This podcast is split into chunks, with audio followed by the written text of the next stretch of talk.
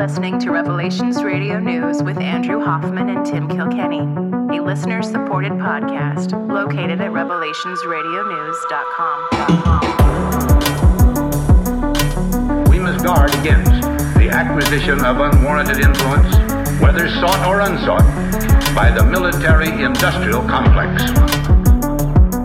For we are opposed around the world by a monolithic and ruthless conspiracy.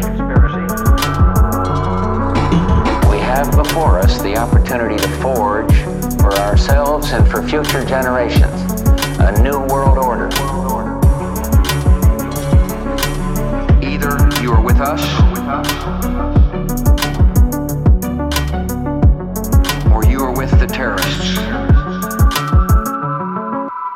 The Lord is my shepherd, I shall not want. He maketh me to lie down in green pastures. He leadeth me beside the still waters. He restoreth my soul. My soul. My soul. He leadeth me in the paths of righteousness for his name's sake. Yea, though I walk through the valley of the shadow of death, I will fear no evil, for thou art with me. With me. Thy rod and thy staff, they comfort me. Thou preparest a table before me in the presence of mine enemies. Thou anointest my head with oil. My cup runneth over. Surely goodness and mercy shall follow me all the days of my life, dwell in the house of the Lord forever. Podcasting to you from the center of the central state of Oklahoma, where it is perfect football weather, otherwise known as fall. I'm one of your hosts, and my name is Tim Kilkenny. And podcasting from Piedmont, Oklahoma, where I played golf at Augusta and National, but not Augusta National. I'm Andrew Hoffman. well, you know, you can actually do that in a, a lo- the local place here. We were kind of just talking about offline. You can play at Oak Tree, but you but not at Oak Tree National. So there's like th- I think there's three courses there. The the neighborhood's on three courses, and oh, is there a public course there? It, I don't know. I think it is. I think it is. It's either public or.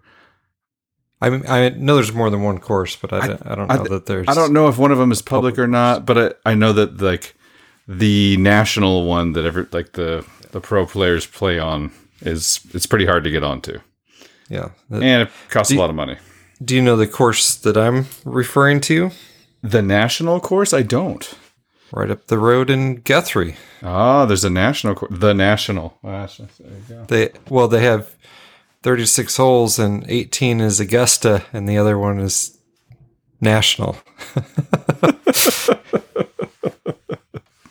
well, there you go. It's an interesting strategy. Uh, apparently, a guy who's less buddies with Leslie Nielsen. You know who that is? I do absolutely. Don't you? Act, yeah, yeah.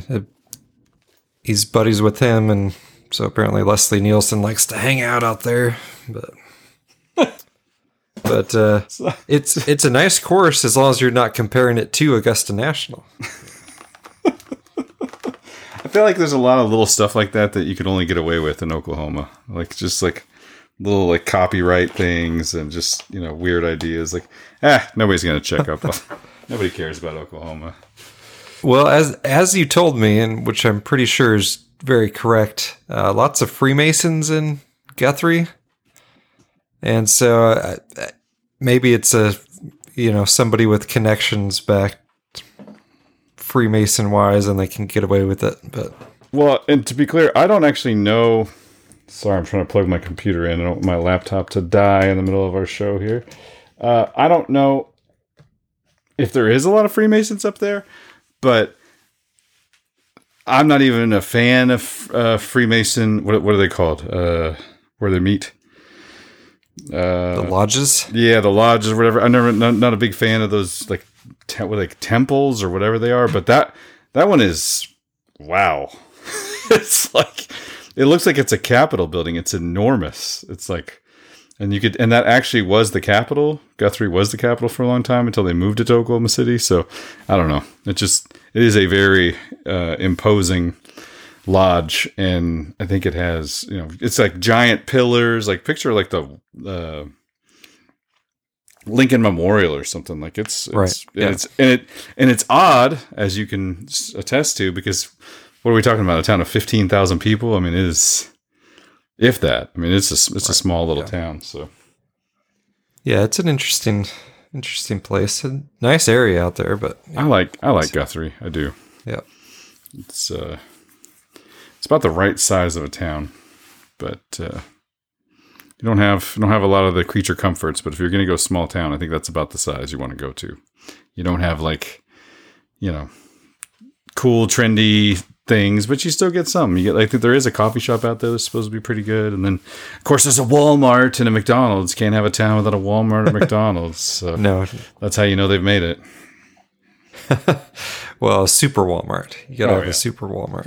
Yeah, andrew this is oklahoma they're all super walmart Uh, they're also. That's what I'm saying. you gotta have a super Walmart. people elsewhere are like, oh wow, the Super Walmart. I've heard of that. Here it's like, yeah, that's all there is. Yeah, that's all there is. So, well, Well, it's uh, it's, we got it's windy. If anyone's wondering. Yeah, goodness gracious, it's really windy at your house. Not here, just your house, apparently. So, let me look out my window. I got I got wind. I got trees rustling, but it's not not as bad as it sounds. Like, oh no, no, I got a lot. Listen, it, it's windy. So, wind comes sweeping down the plain. Uh, some people felt like they were robbed. Uh, definitely keep the Oklahoma talk up. That's been a comment that we've had uh, several times. So, keep the Oklahoma weather comment up. Uh, it, it's weird, right? Like it's it's like it gets to the 70s, like high 70s. So in the morning when it's like 50 something, you're like, should I put on pants? And then by the end of the day, I'm still a Northwesterner at heart. And I'm like, I mean, we're pushing 80. Like, why do I have pants on? Like, why I, yeah. I have to wear shorts? So I, you know, this is kind of where you, you, you have to perfect the rare and hard to perfect. I'm going to wear shorts and long sleeves, at least for this morning part of the day. So, uh, anyway, have we met our quota for Oklahoma talk? That's pretty good, I think. Let's talk about the one thing we probably don't want to talk about because you are one of the only people that I care about what you think about this because I trust you and I want to know what you think. But what what in the world is going on in Israel, man? Like we gotta get we gotta get into it right away because it's a big thing and I don't even have clips. But what what is your take at the moment? Um, and if you don't, if you need a minute to think on it, I could try to No, I'd give mine. no. I mean that's it's the big story, right? So It is, I- but I- but I I, will- I doubt you've looked into it much. Go ahead. ah, you know me well. Yeah, and I So- ha- and I haven't either. And I think that people are probably going to tune in thinking that we have.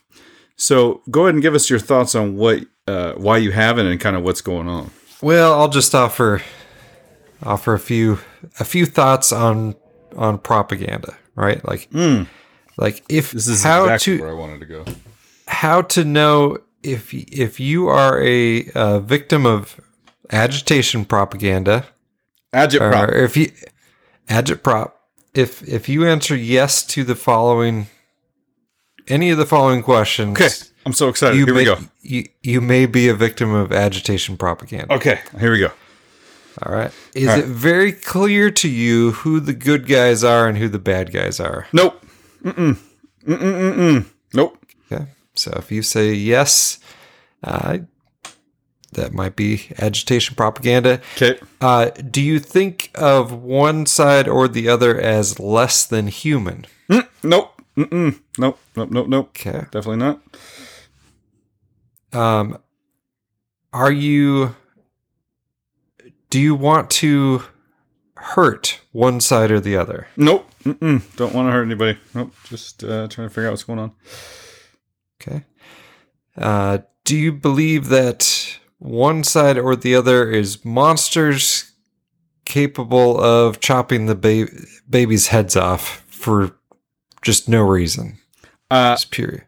I I actually gonna kind of throw a curveball in there. I believe both sides are capable of that. both sides are capable of that. Yeah, I was going to say, you know, you. I mean, if you really get down to it, uh, chopping a baby's head off. Yeah, that happened. ha- that happened down on I seventy, you know, I thirty five and Memorial around here, right? Like that's what happens at at, at uh, abortion clinics. Like that's how it works. yeah, uh, Okay. that's, that's just just wanted going to say. Just gonna check. It's not a whole lot different than 50 million abortions there, but 10 beheaded babies, though, sure does get them clicks. yeah. Which uh, someone someone heard from someone uh, who reported from someone else, Mm. and this is it's not like it's such a huge story uh, that you would take Photos. record evidence, photos. Yeah, it, why, right? Why, why do that? Uh, let's just, you know, hey, I, I heard this. Really, you heard that? Let me put it in the newspaper. What? It's in the newspaper now. We the politicians can talk about it. That's right. Am I done with my So- quiz? I feel like I did okay. Anything else? You you did well, but um, I know what I've you're got a feeling uh, not everyone's not everyone's there. Yeah. So and and it's also one more one more question. Mm-hmm. Okay. Do you know exactly what's going on over there? No. Okay. Good. So This is this is all good. This is because none of us actually know what's going on over that's there. a hundred percent true. I, it's never been more true. I will say it is very, very difficult for me to believe. Oh, those, those dirty Hamas terrorists just snuck right past us. We were doing our best, and they just whoop right in the country. What uh, paragliders? Well, just wow, never saw that coming. They had paragliders in. Yeah, I don't know if you know. They had paragliders. I don't know if Well, modern man when can't people say plan for. this is another 9-11 or this is israel's 9-11 um, i believe that's true but not in the way that I also meant. believe that's true, but not in the way that's meant. No, it's the. I mean, you know, you're sitting around and you're like trying to discover like how to keep missiles or bombs or car bombs from blowing up your people. You never, you never think to consider paragliders, bro. Like they could just swoop in. And what the thing about paragliders is like, as they glide in to do the damage or whatever, you can't just shoot them right in the air and it- as they slowly move across the air. Like, if I mean, I can hit one from a mile away with a good rifle. It's like just whoop. Anyway, if you find yourself on the same side as lindsey graham you are a victim of agitation propaganda so let's play the let's play the lady g clip oh gosh, we're going right at. We got a Lady G clip. All right, let me let me give me, Yeah, give me some short. time here. No, it's okay. Oh yeah, yeah. Good old. Oh man, this is gonna be a. This, I can tell. This is this is dude. I'm gonna call this right now. This is evergreen. We're in a religious war here. I am with Israel. Do whatever the hell you have to do to defend yourself. Level the place. It's great. Hey, shocker! Lindsey Graham's on the side of more war. Who's, who saw that coming? Nobody. It's uh, Two million people. and if they, you don't even need you don't even need like a dictionary definition of chicken hawk. You just need a picture of Lindsey Graham, like Lindsey Graham. There he is, Lindsey Graham. Uh, well, I'll give my two cents as well. So right, just, right. I mean, okay. it's a, well, it's a seven second clip, but I'm just curious, what religion isn't it Israel? I'm sorry. I said it's a religious war, and I'm with Israel. Uh, Ju- Judaism. That's not what he said. No, I understand. I don't understand your question. So, it's a religious war, and I'm with Israel, is what he said. Yeah. Okay. Oh, you're saying he's Okay. he's picking Israel as the religion.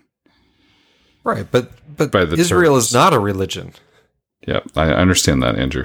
Thank you. So it's a you know a, okay, it's a religious war. It's uh yeah, it is a religious war. It's all a religious war, and Lindsey Graham is with Beelzebub. That would be more way to to state. Well, there you go. Uh, I feel the same way, man. I feel like for a long time I could pick up the phone or whatever and look at you know scroll through Twitter on my on my desktop, and try and get videos as they slowly leaked out and try and piece together what happened before they start deleting some of the videos and changing the narrative and changing the story. But I think they've they've uh, greatly advanced their propaganda, and I felt a, a sinking feeling the moment I opened up Twitter or you know any of these uh, sites that you know had, claim to have videos uh, right away. It was like I was being I was being gamed. They were gaming me. They got we here we go. There's this lady. Look at her. She's naked and face down, and there's this and this. Per- and it's like I couldn't even. I don't want to to check in. I don't want to be agitpropped. You know, and we've talked about on this show probably not enough, but many many times about uh, Israel and its as a nation state and just as a as a nation as a people as a as a even an ethnicity of, of the Jewish people uh, they have a special relationship with God and not a special relationship like the American Christian evangelical will have you believe that they can do no wrong and should be guarded at all costs with all uh, manner of weapon from the United States but uh, they have a relationship where God uh, he he he chastises them sometimes. Sometimes he teaches them a lesson. Sometimes he blesses them. Sometimes he brings them through, you know, the Red Sea, parts the waters. Sometimes he does this. Sometimes he does that. It's a relationship that's very direct and written about, and and to be quite honest, something you don't want to get in the middle of because nations that do, it never really turns out very good for them. So, am I saying that? Well, would you just let Israel be wiped off the map? No. Do, but do I think that they should have carte blanche to wipe out two million people because of some paragliders and some? It looks like some pretty grisly murders, but you know it with the the incredible amount. And i can't stress this enough. The amount of military hardware they have and the amount of backdoors that they have and soft like you know anytime you get like a chip it's like oh is, is there like when you really get into is there a backdoor in this chip? Is there a way for governments to access it? Israel is always the top of the food chain. Like the, israel you know has access to such and such backdoors you know you get into p-tech or any of this sort of stuff you start talking about this stuff israel has backdoors you look at phones you look at the it, it, it there's no way it's like there's teddy bears like whole buildings are crashed down but then there's a teddy bear just like sitting there on top of the rubble. It's, it's, it reminds me of a bandana and a passport from 9-11 i mean there child's so, empty shoe. We could not we could not imagine somebody flying planes into buildings. Apparently couldn't imagine a paraglider flying over. I mean this this whole thing is so cartoonish.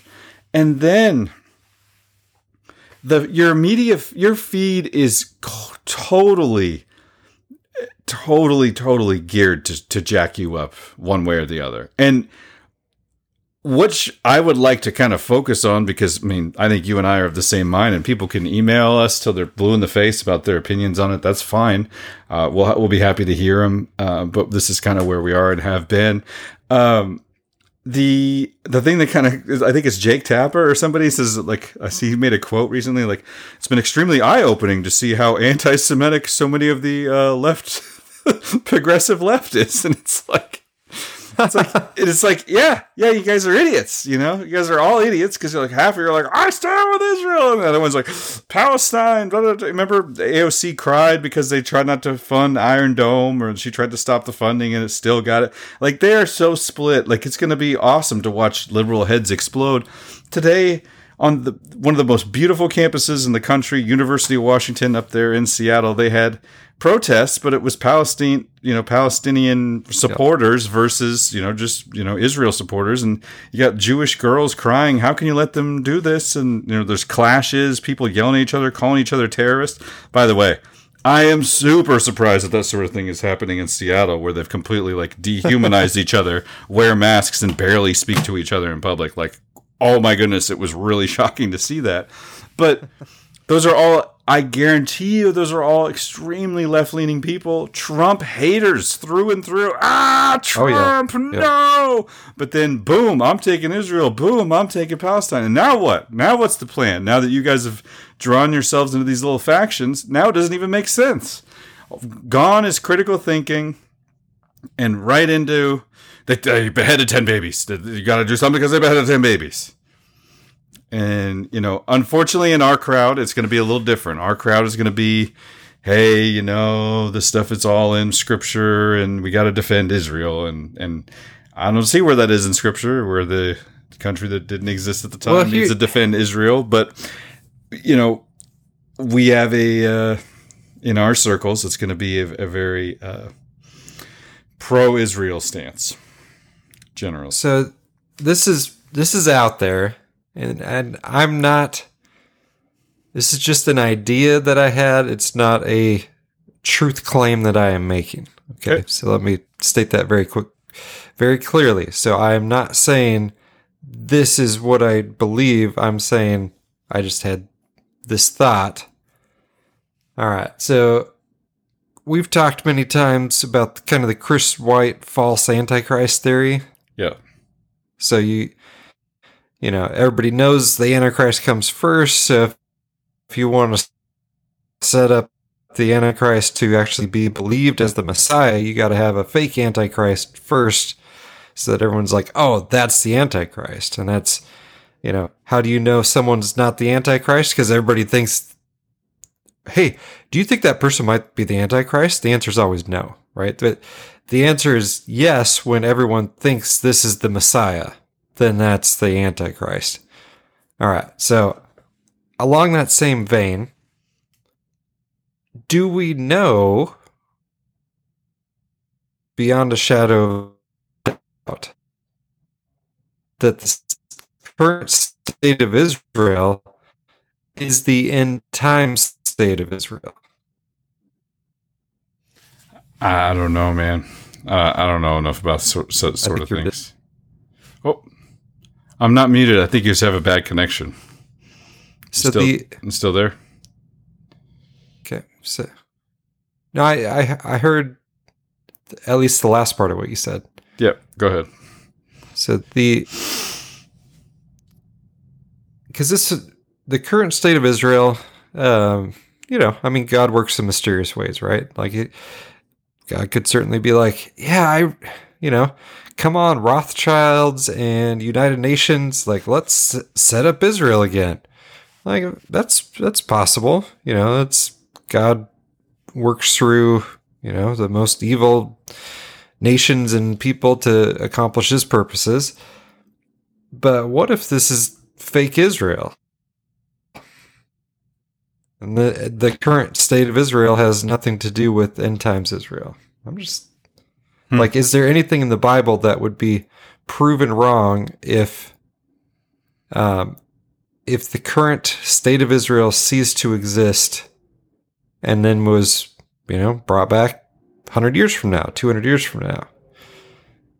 There's I don't see anything that would you know be would go against prophecy. So you I know, I don't know thought enough it was an about it, interesting. but it, it's an interesting theory. Like I, I don't know enough about it, but I, I'll, Yeah. I'll take it in under advisement, right? Like it's we'll mull it out. Well, Let's so- think about it.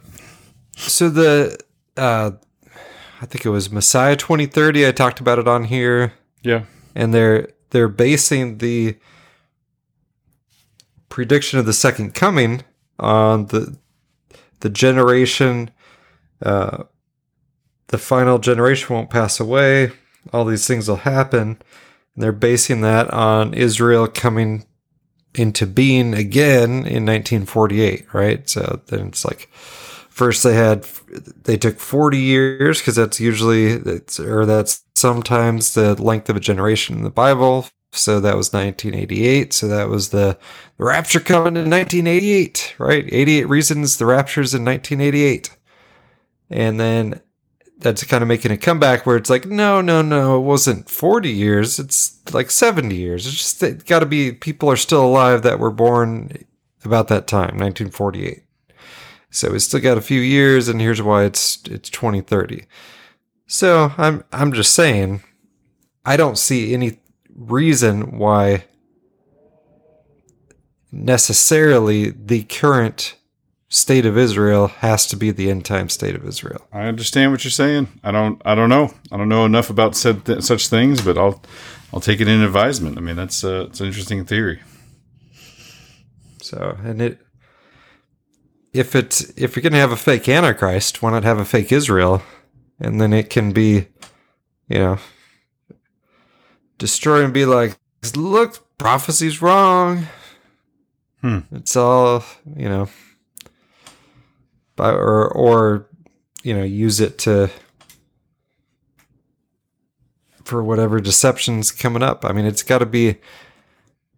There's a big one coming, man. Israel's de- definitely directly involved with the with the antichrist or the pseudo christ right because absolutely the antichrist is going to deliver israel everyone's going to think this is the messiah like that's who the antichrist is so uh, you know could Well- be something near term but it, i think it's much more likely it's something further away they're ratchet. Well, I don't. I don't know that that's the case. I've, I, I haven't really made up my mind one way or the other, but they are definitely ratcheting this thing up. A, a war this way cometh. I mean, we we've got death counts, and now you know three people from Italy, fourteen people from the United States. You know, they're trying to make sure everybody understands that Hamas is trying to to go after the, everybody in the world. So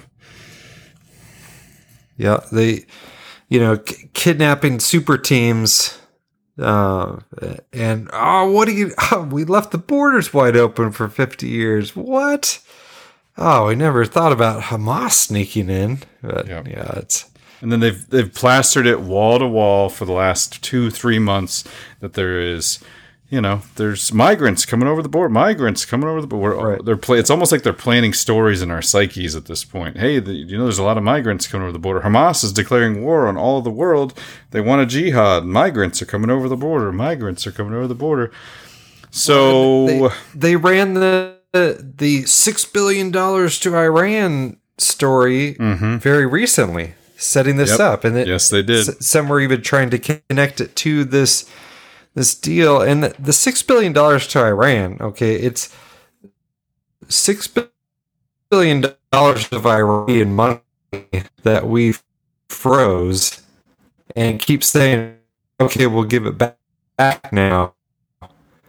Not giving it back.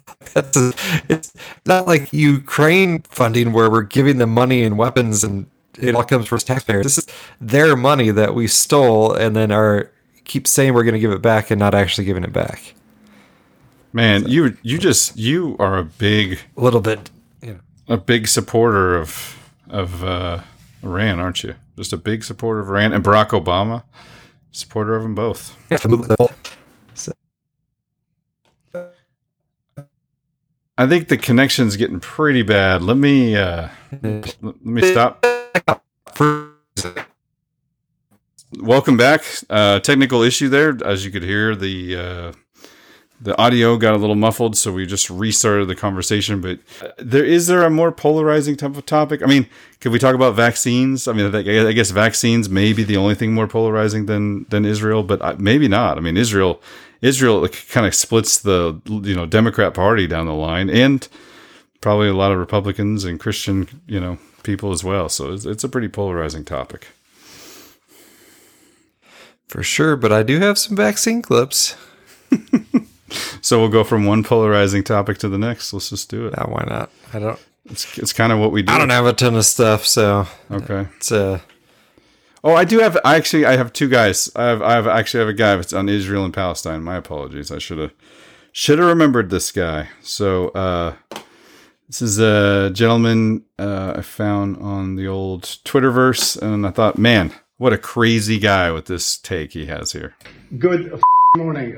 You did not give a flying f- about Israel or the Israeli people until your media told you to do so. You also didn't give a flying f- about Palestine or the Palestinian people until your media told you to do so. You also didn't give a flying f- about Ukraine, Russia, Iraq, Afghanistan, Somalia, or Libya until your media told you to do so. Even your thoughts are not independent because you are brainwashed. And there is a big difference between me and you because I am an Arab Israeli. This is my home country. My entire family lives here. And this is exactly why I and million other Israelis and Palestinians are advocating for peace because we are affected by this war, not you. And let me tell you something, Habibi. If you are not affected, either directly or indirectly from this war, you better advocate for peace or keep your opinion to yourself and shut the f- up. Peace. Crazy guy. Crazy, crazy guy. I got I got the same guy again uh, later this afternoon, or it was took this Good. Oh, he's cursing again. It's loud. Morning. Three things to remember. Number one, the Palestinian people are good people and they deserve to live in peace. Number two, the Israeli people are good people and they deserve to live in peace. Number three, the people who fall for the COVID pandemic are the same people who fall for the Ukrainian war and the same people who keep falling for the Israeli Palestinian conflict.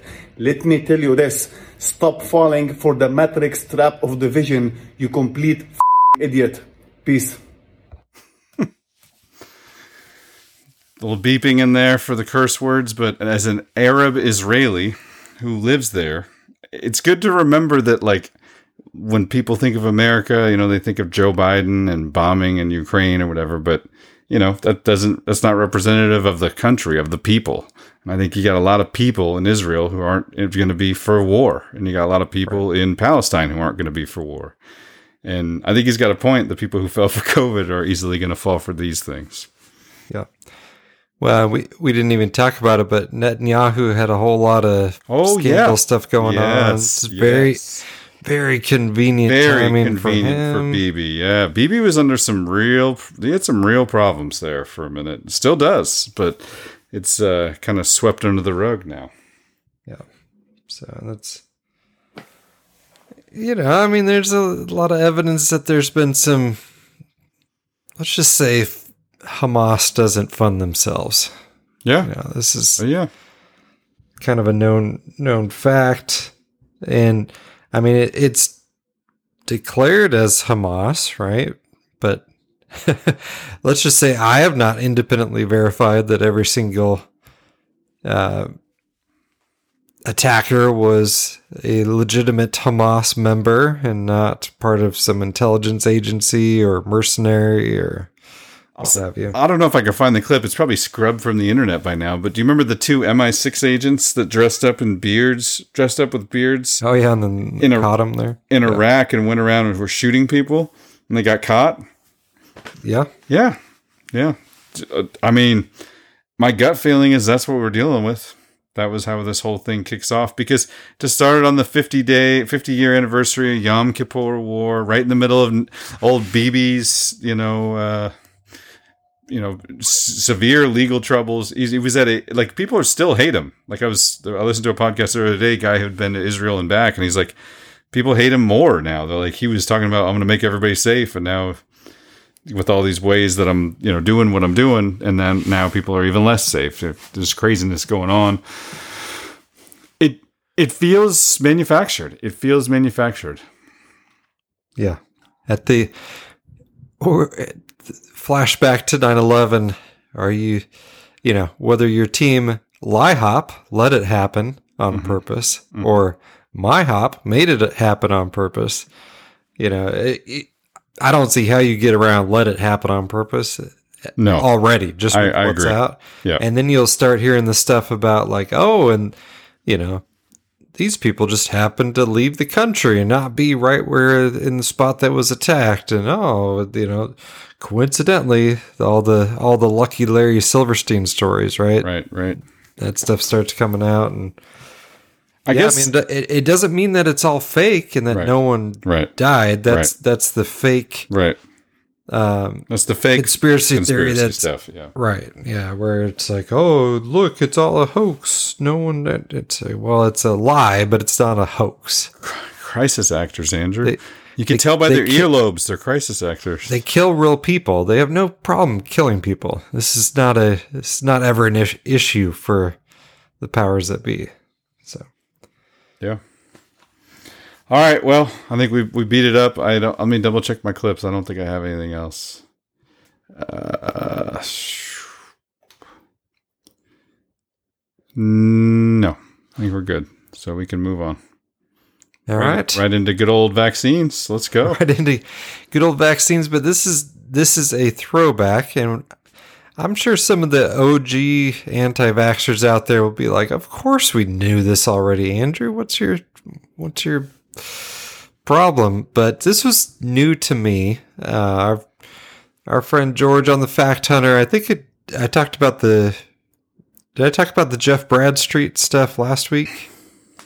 I don't think so. I don't think I did, but he, anyway, he recently did an episode going over Jeff Bradstreet, who was uh, doctor, was natural health doctor, anti-vax, and one of the actually possibly the very first that uh, died under suspicious circumstances. You know, one of the uh, supposed suicides where it's like, oh, he he just chose to commit suicide uh, for for no reason and did it in a physically impossible way. Nothing to see here. You Two know, to- kind of the Two to the back of the head deal. I it was uh, I believe it was uh, shot himself in the chest and did it from s- far enough away that it didn't leave any powder burns. so that's I'm, that's I tough to do. apologize about laughing about someone being shot, but that's uh, Yeah, it's- super hard to do. It's real tough to do to, you know, get the hold the gun six feet away from yourself when you're shooting yourself in the chest. But anyway, uh, so he did an episode on Jeff Bradstreet, which was really good. And then he followed it up with an episode on Andrew Moulden. I had not heard of Andrew Moulden, and I had not heard of his theory of vaccine harm. So he was a all sorts of different kinds of doctors. And his his conclusion, kind of to cut to the chase, was that every single vaccine you take cause varying levels of harm through causing uh, basically mini strokes in the the capillaries, like the tiniest blood carrying vessels you've got, right? So and you can you can't see it through testing because that he goes into why that is. You know, you can only see down MRIs and stuff. You can't see anything that small, but you can see it in people's uh, faces and some and other extremities if they've had these issues. And so it, it's uh, he explains it. We'll play the um, is- ischemia. Okay. And he, he he defines it, and we'll go from there after that. Ischemia is a medical word meaning impaired blood flow or term. Your body has 60,000 miles of end blood vessel territories. It's why you breathe. It's why you eat. If those blood vessels are impaired, they're at the micron level. We can't see that. That's a millionth of the size of a meter. MRI scans for the can only see down to one millimeter of structure. This is an order of magnitude beneath that. We can never see this, but we can see the footprints of it. Anoxia, anything in medicine with the letter A in front of it means absence of. Oxia is oxygen. Anoxia means no oxygen. Hypoxia means low oxygen. And whenever you get in a situation, in any tissue, anywhere in the body, brain, heart, body, or skin, or liver, or kidneys, or pancreas, or stomach, when oxygen demand exceeds oxygen supply, for example, your roads are all congested, you can't bring your, your, uh, your oxygen in the area, and you set up for ischemia. Ischemia is impaired blood flow. That means hypoxia, low oxygen. That means anoxia, no oxygen sometimes. And that means stroke or heart attack. Heart attack is a stroke to the heart. Weakness the skin, stroke to the skin, stroke to the brain. Can't see it. Whenever oxygen demand exceeds oxygen supply, there's a problem. We call it ischemia. That's interesting. All right, so that's the basic basic theory, and you kind of have to go see the video. It's not the greatest quality video though because it's old. I was gonna say, by the way, it made me feel super good because that's the same buzz that I've fought in half a dozen podcasts that we've done. so I'm Yeah. not the only one who deals with the the old computer buzz there. But basically he can he he shows people's faces and you know asymmetrical stuff cause and he got to the point where uh, someone would come to him like their daughter was having all these health issues with the Gardasil vaccine, right? And so he's like, okay, bring in some childhood pictures, and he could say, oh, this one was after your first round of shots. This one's after your s- second round of shots. Oh, this one, you know, because he could he could see the progressive Wow. damage, Wow. and then the Gardasil just what what put him over the edge. So this his book is I think um, all vaccines cause harm, and uh, we've got one more cl- little longer clip from him Yeah. that goes into some some interesting stuff. So Well, my friend Andrew likes to say all vaccines are for compliance. So I don't know Yes. if all vaccines cause harm, but all vaccines are for compliance. both can be true. Why not both? Yeah. But here's what's really going to hurt you hard. Because the girls are not dying having adversity from Gardasil. Gardasil's a ruse. The germs are not causing the problem.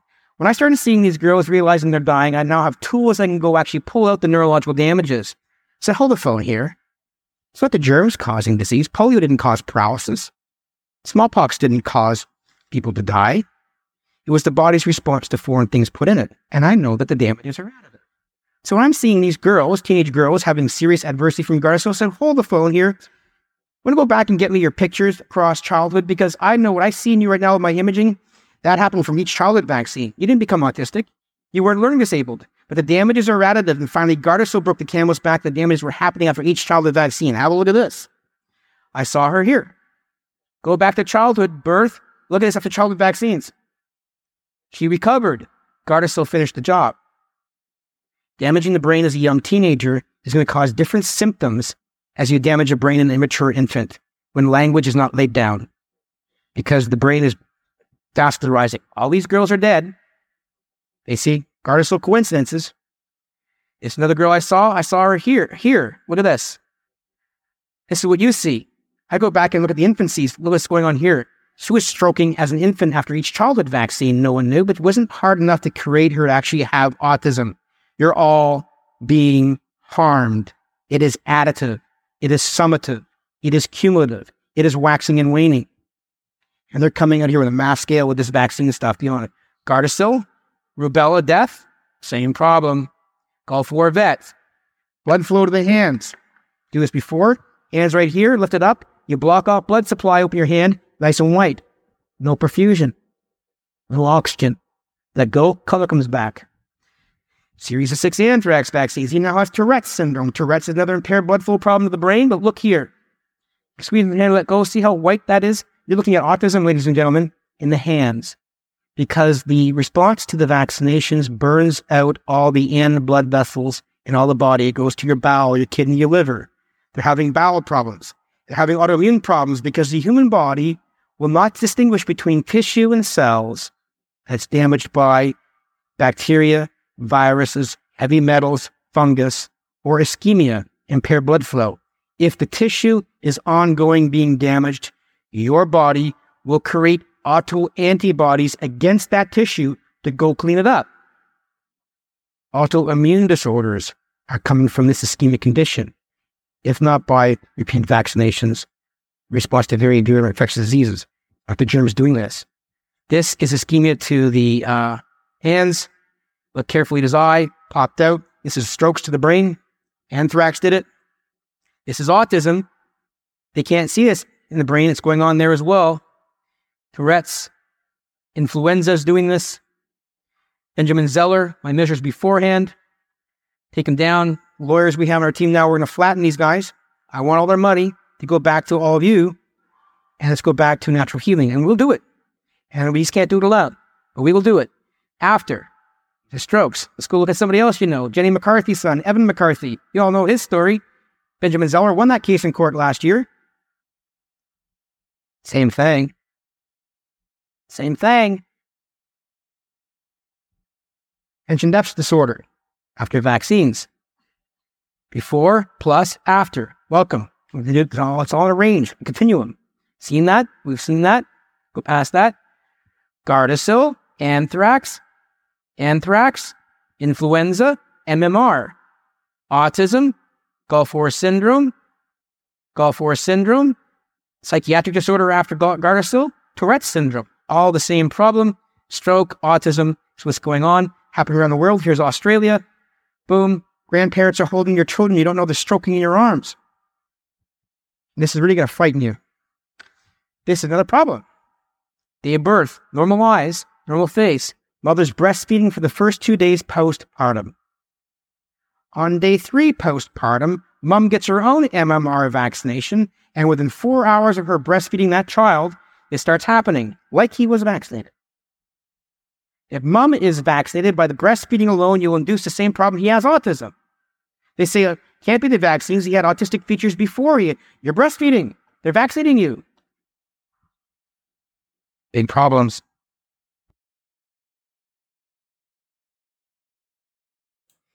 Big problems indeed. And unfortunately, he did not did not win, right?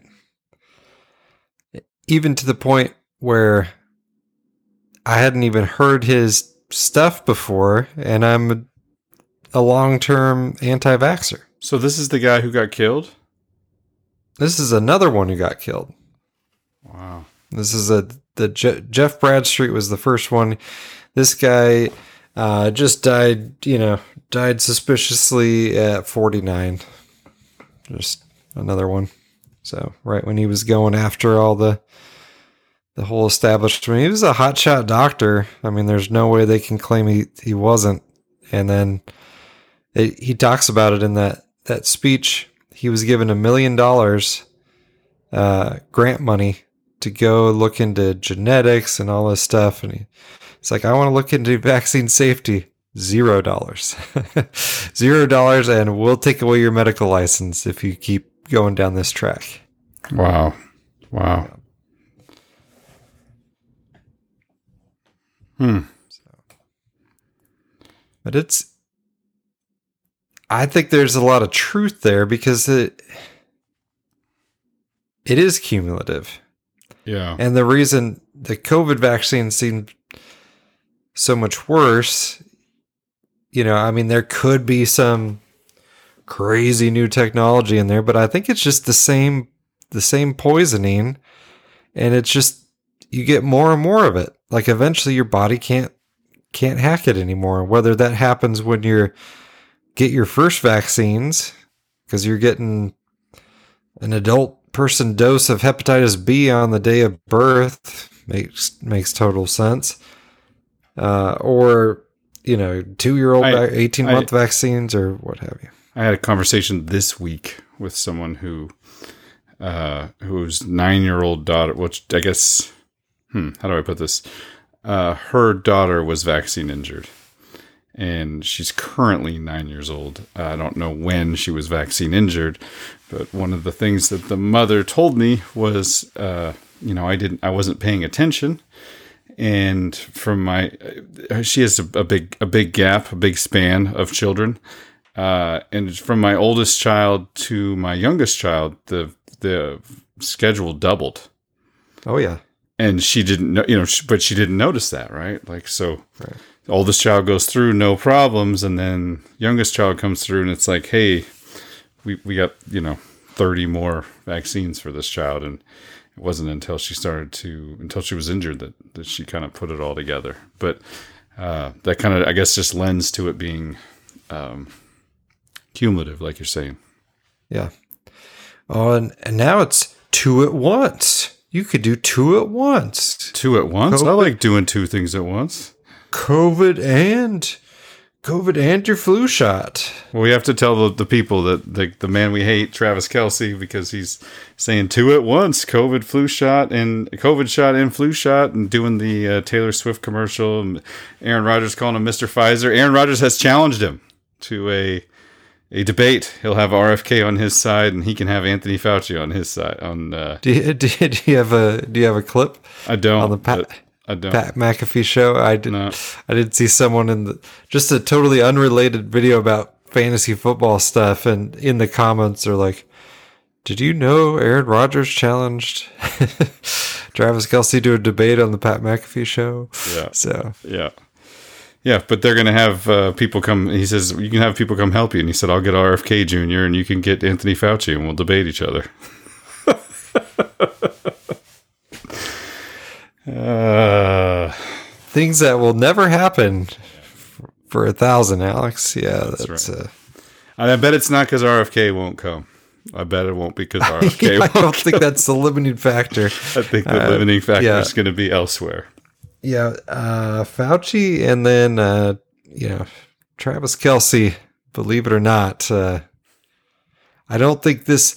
I don't think he took his the decision to How about this? Endorse Pfizer with the same level of you know intellectual curiosity, investigation, and research that Aaron Rodgers chose to. You know, One way we could put this is not, Not. as high as Andrew or not as high as Aaron on the Wonderlic score, you don't think? yeah, I don't think he set any records. No records set. Okay. Fair enough. All right. Well, uh, this last week, um, there was a conference slash couple of podcasts that came out down in Miami, Florida.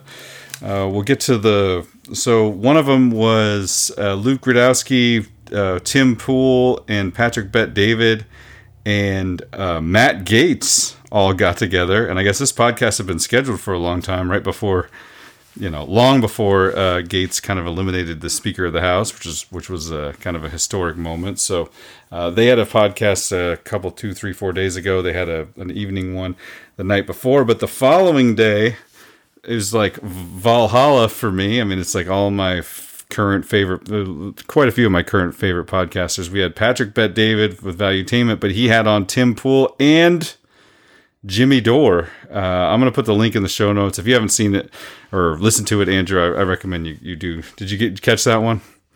No, not that one, but uh, uh, Last American Vagabond interviewed Jimmy Dore Nice. last couple days. So Sweet. So he's doing the rounds. Very good. I'll send you the this one uh, to have. I'm not a. I'm not a. We don't really talk about Tim Pool. Thoughts on Tim Pool, Andrew? I we don't. We I, I don't. I, I- don't. Go ahead. I've never, uh, never been a fan of swimming. So I don't know what that means. I don't, the joke's over my head. I'm so out of it. no, no, I have not been a listener of Tim Pool. What does it have to do with I- swimming? I don't get it. It's pool. You go swimming in a pool. Oh my gosh. What about never never Andrew? That's the second version of his joke. The first version was never been a fan of Tim's, so can't can't can't listen to that show. Just, I got enough Tim in my life. We're named Tim. Yeah. Yeah, I got enough Tims over here. Anyway, uh, Jimmy was doing what Jimmy does, and uh, thought he had a, a, a good uh, clip right here for us. I think the Democratic Party is a cult. Uh, you ta- I call it Blue Anon, and uh, so that, that that's what that's exactly called. Uh, if you f- know about anything about Carl Jung, that's classic projection right there. Is what she's doing. She's talking about someone else being in a cult.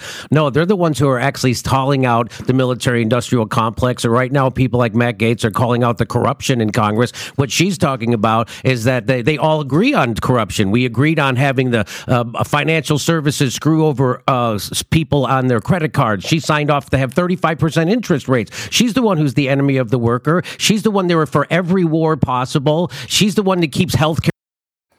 My apologies. I should have preluded this clip. Obviously, it was uh, in response to Hillary saying that uh, Trump uh, followers need to be deprogrammed. Uh, my apologies. I should have preluded the clip. That's his response.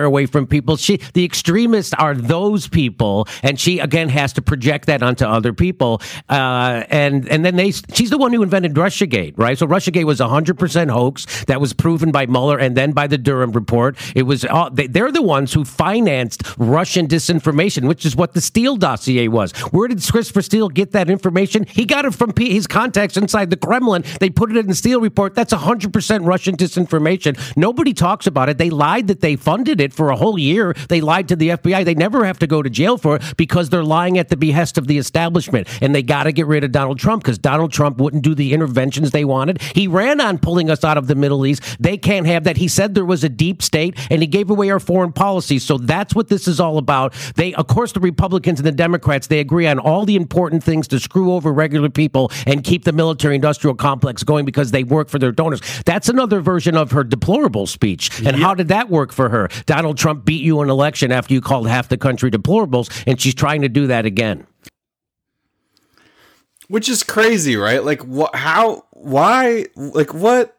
Let me pitch an idea to you. All right, Andrew, we're we're living in a dystopic nightmare, and you and I both work for CNN. Are you ready? You're still muted. I don't know if you're trying to talk. I'm ready. Okay. Hey, I got a new, a good interview coming up for this Saturday. Hillary Clinton? Hillary Clinton. Yeah, got Hillary Clinton. Oh, it's awesome. The Queen. Do you think people do you think we'll get ratings? Do you think people care? Oh, people love Hillary. They do? Yeah, they love Hillary. Yep. She just brings in the ratings, just people just like her. Yeah, she yeah, she's charming. She she too takes part in levity, one of the great moments of the show. you reading the Babylon Bee version of uh, Hillary Clinton convincing us all she takes part in levity and likes jokes. Um anyway, I just I can't even imagine being someone who books that. Like, hey, you know what? Democrat Party's like on fire right now, right? Biden's looking bad. There's nobody, there's no clear successor. What do we do here? Talk You know, to Hillary. You know how people like Hillary, right? No. Well, they do. Okay. Uh, so hear me out. We get Hillary. Why? Uh, because she's famous and everybody knows who she is. Okay. And she makes good quotes. Quotes like deplorables that were used against us for the last four years. I mean, not not those quotes, but like different quotes. Okay. Okay, we'll give it a shot. Three words. Pant, suit, sponsor. Ooh. Say no more. I'm in. I'm in. Let's go. Let's go. So uh, the three of them get, get three. Well, it's Patrick Bet David and his his guys from the show. Then Tim Pool and uh, Jimmy Dore. But they started kind of ranting. Uh, Jimmy got us kind of started off a little bit here, but uh, Tim follows up with an idea I've been talking about. I guess he talks about a lot on his show. I've I won't bore everybody with the uh, fall of the empire clip, or is what it, not fall of an empire. Shattered Empire. Shattered Empire, the 2008 video game that I play the intro to probably once every three months or so. I uh, won't bore us with that. I don't think it was Empire. No, you're right. It's Shattered Union. Thank you. There, you go. Shattered Union. Shattered Union. The boring. I I won't bore everybody with it. Empire would be more accurate, but It would be. It would be. Maybe I'll play at the end of the show or something. I won't bore everybody with it now because you guys have already heard it. If you've listened to the show in the last 90 days, I'm sure I played it at least once. But apparently, Tim Pool has seen some of the same things I've seen and is interested in kind of sorting some of that out after uh, Jimmy gets going. But I don't know. Really enjoyed this podcast. Enjoy all these guys' points of view and just uh, the they're all so good at what they do. They're all kind of relaxed and, and able to really have great conversation, which is so rare, you know, to just sit back and debate and to to be rational with people around you. I mean, it's just a breath of fresh air. It's definitely nothing happening on the mainstream. So that that and my theory is that they, they this whole th- thing game by the establishment, the oligarchy through their corporate media, is to keep us distracted and hating our neighbor and blaming our neighbor and being afraid. We got to be afraid of white supremacy. We got to get after we elected a black American uh, president twice in a row. All of a sudden, racism is going crazy. We got to worry about white supremacy all of a sudden. And so, and your neighbor's a white supremacist, and your neighbor's a uh, uh, QAnon, and your neighbor's this, and your neighbor, and they want us to be hating each other and fear each other because if we don't don't, we'll join together and we'll see the game that's actually being played on us. And that will happen what he just described a lot sooner when we don't see legitimacy of the government governing us because they're governing for the donor class and not for us. And so that's why they got to keep us distracted, hating. That's why they got to have Hillary Clinton on CNN saying we got to deprogram MAGA. They're the, the real threat. The real threat, is, as we all know, is the government and corporate America. That's the real threat. and and you know what I think I see happening is when you get uh, we've already seen videos since the 2020 riots where there there's one video where a car's driving by and you see like three guys with AR-15s and body armor at the end of their block. And these are probably just local dudes who knew each other who said, guys, these riots are bad. Let's go stand, watch, and make sure nobody comes onto our street and screws with our friends and family. That's how it begins. Eventually, they're a neighborhood watch or they have a name. They need a way to recognize each other. Now there's too many members and like, well, let's give ourselves, you know, like a, a code so that we know who's, who's, who's helping protect the neighborhood. They're going to have other neighbors, the divide you're talking about, Jimmy, where you might have like some guys who are uh, Black Lives Matter activists. But then what's going to happen is the BLM guys in their neighborhood will be like, look, all we want to do is make sure our kids are okay and nobody's coming and screwing with us and we don't trust the police. And then these other guys are going to be like, yeah, they called us terrorists. We don't like them either. Yeah. And that's when you get multiple factions and they're all pointing at the government. Let me put it this way. If BLM is saying police are bad, abolish the police, they oppress us, and now the feds are going after Trump supporters as terrorists, you're very, very close to BLM and Trump supporters being like, I'll do me, you do you, let's not fight each other. But those people hate us. Yeah. And how do you deprogram these people? Because you, you, you said a unique word over there. You said this is also called re education. I, I hate Yeah. to break it to you, Hillary Clinton. You're not going to convince these guys to vote for you. I don't know what reprogramming and deprogramming even looks like for someone like that, but these are some of the same people that would have voted gladly for Bernie Sanders in 2016. If he wasn't they do not If he want the establishment, the Yep. status quo, the business as usual, typical talking head politician in there. So how do they deprogram these people? It's I never going to happen. I think the opposite's happening. I think uh, in in 2020, before 20, 2019, it's a 2020 cycle. A lot of the people that I talk to when you quote unquote touch grass, you go out to the real world, right? You get off the internet. They were saying things like, I'm in an Uber and the guy's just like, I'm sick of Trump. I'm sick of the division. If we just, if we vote for Biden, it goes away. And I'm, I'm telling them like, you know, Trump's not the cause of this. He's a symptom of it. And so what I'm seeing now, and uh, it's a story that I've been telling, I, I was hanging out at poker tables in, uh, Charles Town, West Virginia, and you get you get some people. It's it's a mixed area actually in the Eastern Panhandle. So I get one guy recognizes me and says, "You think Trump's going to win?" Blah blah blah. And I said, "I think might take his name off the ballot in one state, and then who knows what happens." One guy chimes in and goes, "I hate Trump." But man, this stuff's freaking me out. They shouldn't be doing this. And so what I'm what I'm hearing now, and I've heard this a couple times, so it's very anecdotal, is that typically the people who would say Trump's the cause of the problem are now realizing Trump's not the president anymore and they're not stopping. And the the persecution, the political persecution and the weaponization of government is starting to terrify the people who are begging to be left alone. The people who are begging to be left alone, I don't think will ever take up arms and go fight or, or whatever, but they'll vote and they won't vote for Democrats. I'm not saying they'll vote for Trump either.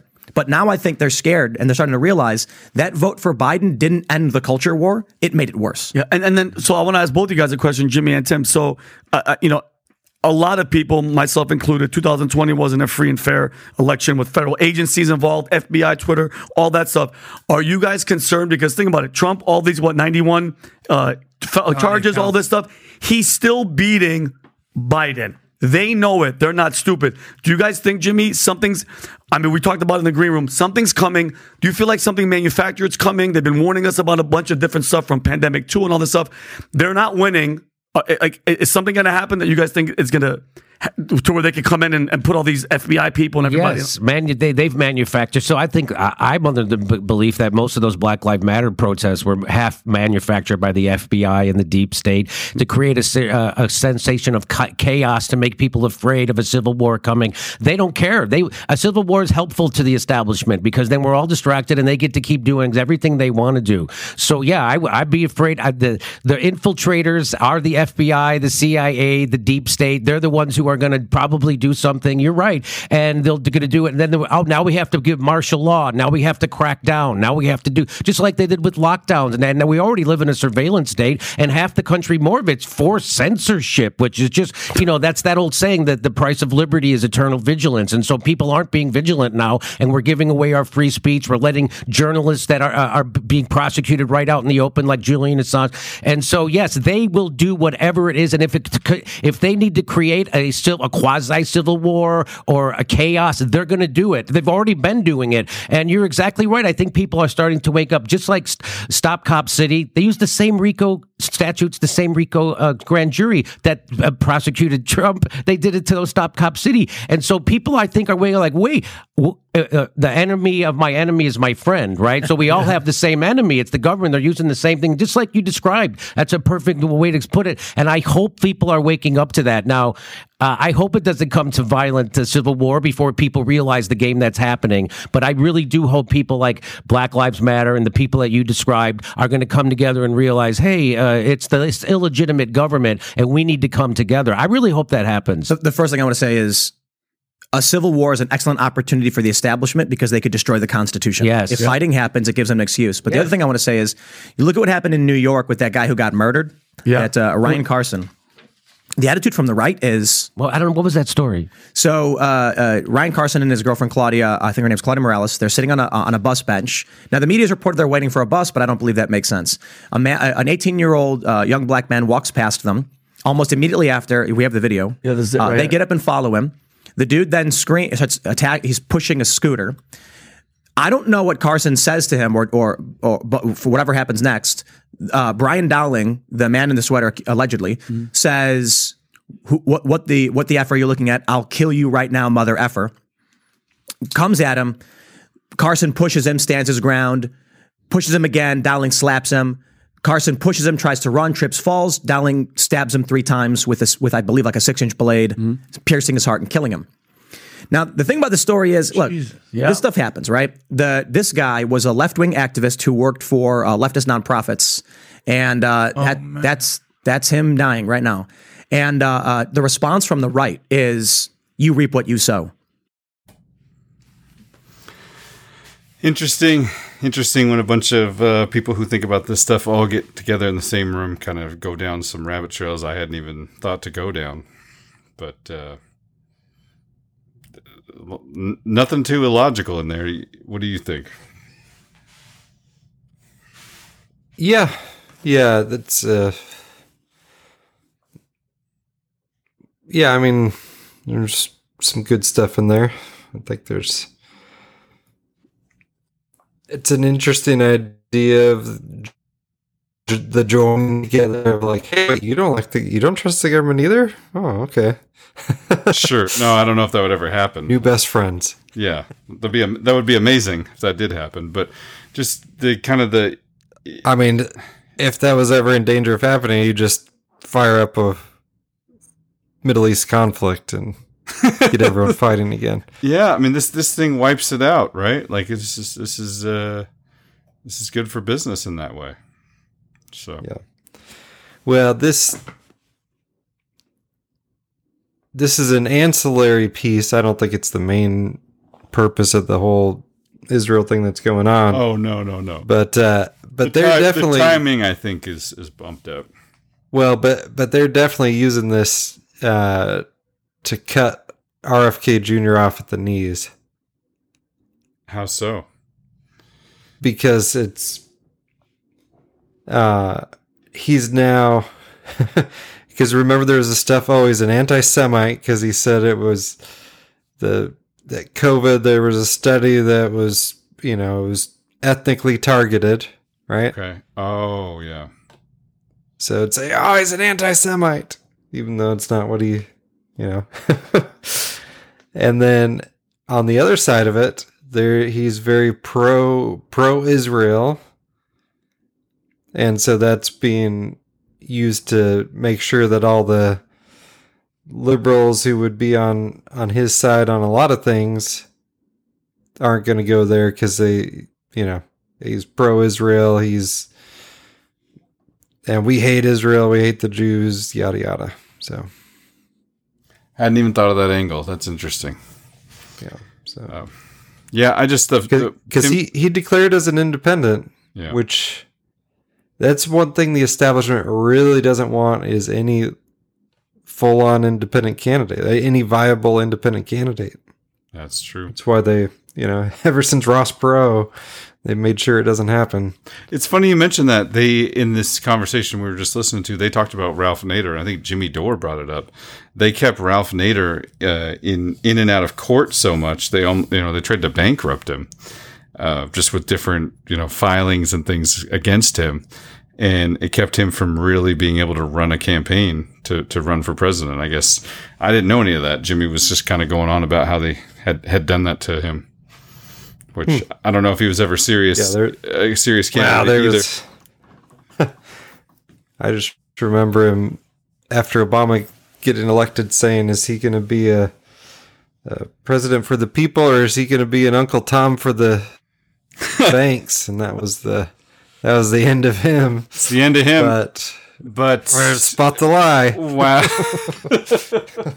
wow, not the best way to put it, that ended up being the case. Is you know, I'm thinking about putting together a cabinet full of people. If I could find someone that could help me pick out a cabinet. Oh, Citibank. Would you like to? Would you like to try this out? Give me a give me a chance. Well, yeah, I'm sorry. Um, well, Goldman Sachs, you had the first term, so it's Citibank's term. Citibank is up. Yeah. Uh, for the people, the Citibank for the people, though. Um, I've got a breaking news tweet from Greg Reese. Okay, that's funny. I have a Greg Reese clip ready to queued up to play right now. Go hit me. A retired special ops friend told me tonight the U.S. was caught on a failed mission in the Middle East last night, and codes have gone out to activate sleeper cells in the U.S. as a response. Guys from Eglin Air Force Base are being sent home for personal prep. Heads up. There you go. So Hamas. I don't know so- where that is. Yeah, Hamas is supposedly launching a jihad tomorrow, Friday the 13th. We know they love their numerology. And then we have some sort of weird halo moon thing tomorrow. Is that tomorrow? Oh, I've. let's see. Um, yeah, and NASA is launching. Oh God. uh, let's see. I had it on my phone to throw in here, and then I don't have my phone with me. But my, space.com, my favorite website, Will was posting a story from it. Yeah. Uh, let's see. My wife was asking, she was like, It was. Do you guys still talk about, is there, is there still a lot of talk about flat earth on the show? And I was like, yeah, there is. And it's not like he's really bringing it to the show. It's just like, there's so much crap going on in the world. NASA's just like desperately like, here, throw this at them. Throw this in the news. Here's another one. There's a launch over here. The International Space Station. They're just like cramming. It's like, just- We collected asteroid dirt from from 20 billion miles away. It's, legit, guys. so bad. Oh, it's so bad. NASA. We're the, we're the most Ugh. efficient, best use of money you can imagine. I mean, who else is getting asteroid dust and shipping it back millions of miles and having it drop right onto our own facility in Utah? I mean, that's just unbelievable. Uh, you know, competence right there. My All right. gosh. I'm a you look up the red moon. I'll play this Greg Reese clip. I had to clip this. This is straight from Revelations Radio News Telegram. We had it all out like conversation about, hey, it's time to bust out that old Albert Pike because as soon as Israel, the, the, as soon as the whole conflict breaks out, whether it's people dressed up as Hamas or the actual Hamas, Right. when the whole conflict breaks out, then uh, we people start talking about it in the Telegram. They say, "Hey, somebody needs to break out the Albert Pike quote, the two, three world wars." And I said, "Well, it's not real because the quote is before the term Nazi uh, existed." And someone argued, "Hey, that this is not the case because the you know." And then I've cited a website that also said that that was not the case. I personally believe it's lifted, but uh, Greg Reese, of course, like right on time, like within 48 hours of us talking about it in the Telegram, Greg Reese put out a video.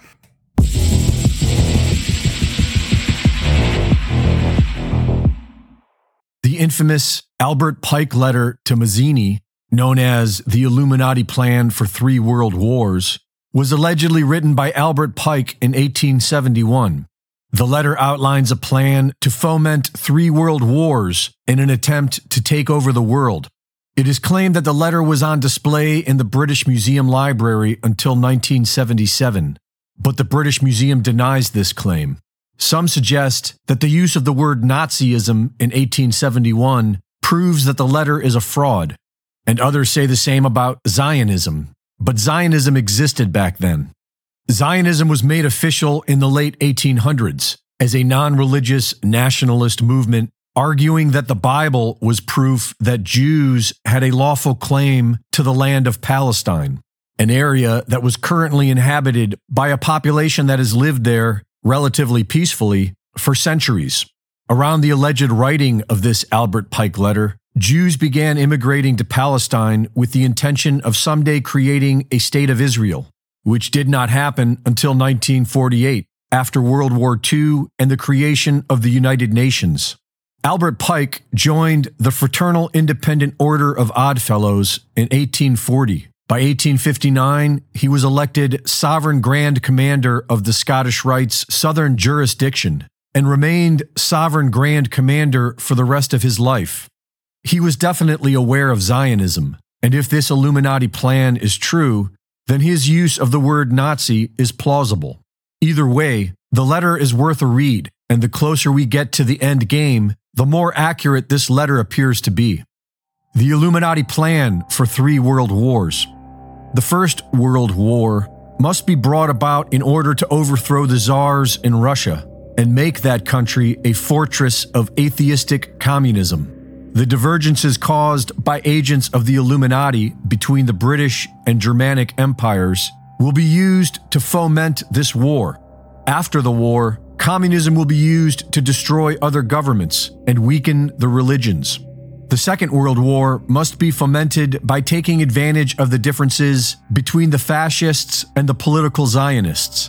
This war must be brought about so that Nazism is destroyed and political Zionism is strong enough to institute a sovereign state of Israel in Palestine. During the Second World War, international communism must become strong enough to balance Christendom, which would be restrained and held in check until the time when we would need it for the final social cataclysm.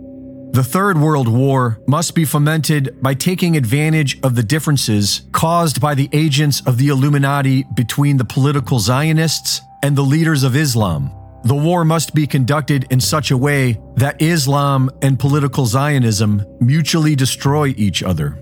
Meanwhile, the other nations once more divided on this issue, will be constrained to fight to the point of complete physical, moral, spiritual, and economic exhaustion. We shall unleash the nihilists and the atheists, and we shall provoke a formidable social cataclysm which, in all its horror, will show clearly to the nations the effect of absolute atheism, origin of savagery, and of the most bloody turmoil. Then, everywhere, the citizens, obliged to defend themselves against the world minority of revolutionaries, will exterminate those destroyers of civilization. And the multitude, disillusioned with Christianity, whose deistic spirits will from that moment be without compass or direction, anxious for an ideal, but without knowing where to render its adoration, will receive the true light through the universal manifestation of the pure doctrine of Lucifer, brought finally out in the public view. This manifestation will result from the general reactionary movement, which will follow the destruction of Christianity and atheism, both conquered and exterminated at the same time. Whoever wrote this letter had the vision to see where this is all going. By manipulating our beliefs and emotions, mankind has been herded into these wars like cattle to the slaughter. Reporting for InfoWars, this is Greg Reese.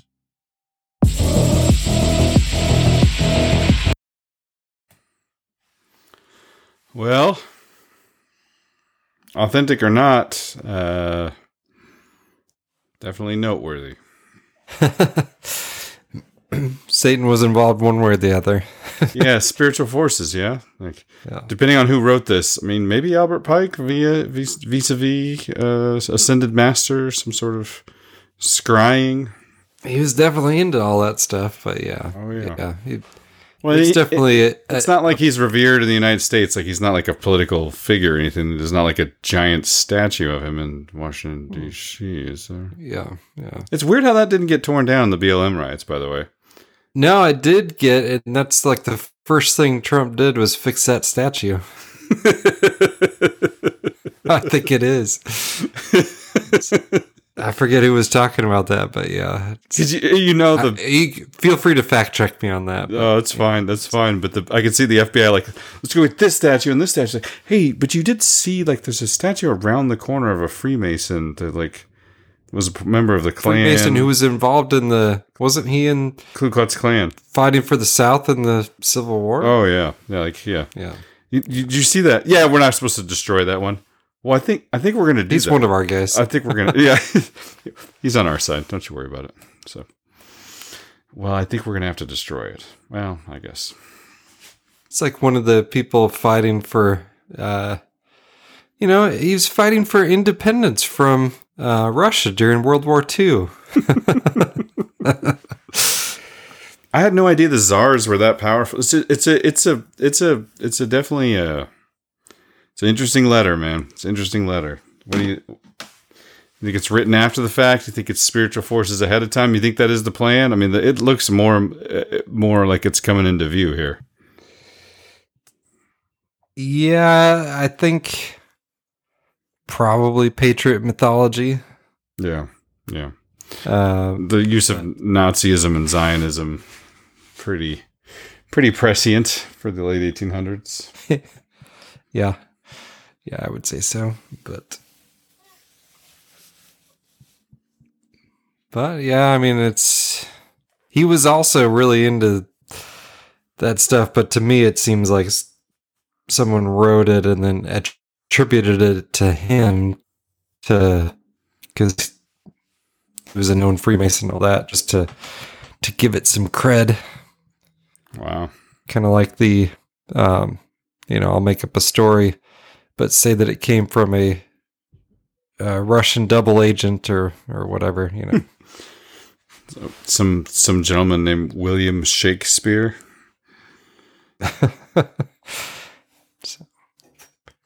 awesome. All right, well, let's thank some people. What do you think? Is it time? Do you got? You want to give us another story, or do you got any words of the wisdom? Oh, I guess like- it's too early. For I don't. I don't have much else to be honest with you. So yeah, let's let us thank some people. All right. Let's see here. I gotta find my clip. Mm-mm. Revelations Radio.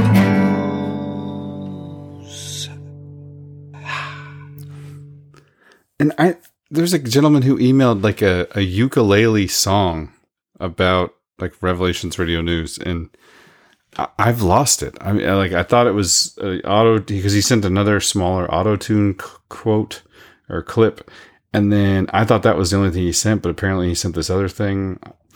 Sir, I apologize. I don't. I don't A know. ukulele song about Revelations Radio News. He's playing the ukulele and singing, I believe. Oh man, and I lost awesome. it. Yeah, and I lost it. It's like the it's like worse than losing a whole episode. This is uh just out of nowhere.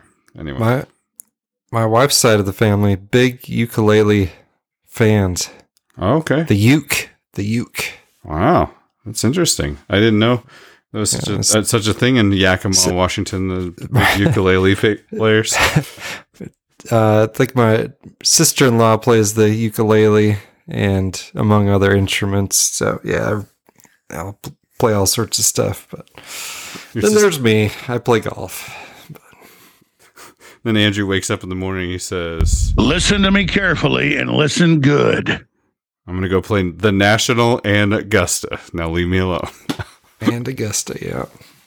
So, all right, you got the spreadsheet open over there, sir. I do. First on the list, Danny from Medford, Oregon, with twenty five dollars. Thank you very much, Danny. Thank you, Danny. As always, uh, big happenings in the Telegram chat. Chris White. I mean, we've got celebrities now. Come on, it's if you're listening and you're not in there, you're missing out. So It's not even. We're, we're gonna break a hundred. We're gonna break a hundred. Yeah. So, uh, next on the list, David V. Gibson Ghost and his fifty dollars and a very nice note. Uh, let me make sure that I can get see the whole thing here. Just a moment. This is this is funny. I had it, I don't know how we turned into no agenda, but you're now John C. Dvorak trying to figure out your spreadsheet. This is can I can I get the cell because it blow it blows out of my cell. The note's too long. Let me. The note is I not should- too long, ladies. I should gentlemen. wrap. I should wrap the text. I don't. I don't know. See. Okay. Uh, hi, Tim and Andrew. I've been listening to you religiously since Will mentioned you on his channel, and it's time for me to stop freeloading. Thank you for the work uh, you put in to give us a slice of normality in an upside down world. I'm a lifelong atheist that was woken up by 9 11 truth, went down the rabbit hole, and was brought back to God by fake space and flat earth. That's David from London, England. Thank you, David. Yeah. Next on the list, we've got uh, we've got Penny from Mesa, Arizona, with twenty dollars. Thank you very much, Penny. And it looks like you added a, another. We've got a PO box donation from Chrissy in Manchester, New Hampshire, of eighty dollars. Thank you very much, Chrissy. Much appreciated. That's it. I think that's it. Well, thank So, you guys thank for you to those donating to the show. It, it does help us keep it all going. Yeah, we've got some.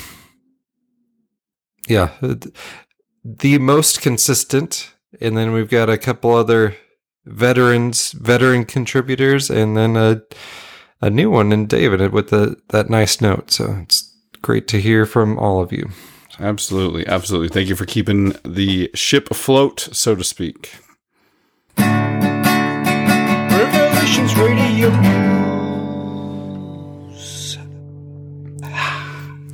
Of course, if you want to contribute, you can just go to Revelations Radio News backslash support, or you just type in eugenicswars.com into your browser, and it'll bring you right to the support page. You can pick how to donate, whether it's buy me a coffee, send a Bitcoin, send Monero, uh, GiveSendGo, or PayPal. Any of those do work. Indeed, yes, they Indeed. work well. They work well. All right, I got uh I think one more clip and then maybe we can try and get some words of wisdom for you unless you got anything else that you want to make sure to get. I was looking. I uh, let's see. So yeah, I was just gonna mention the Kennedy running as an independent deal. Mm-hmm. Um. Yeah, I, I mean, it doesn't change my opinion of his chances. They went from zero to zero. Uh, but I, I like to see the independent thing because it's, you know, I mean, the guy's his his family is synonymous with Democrat.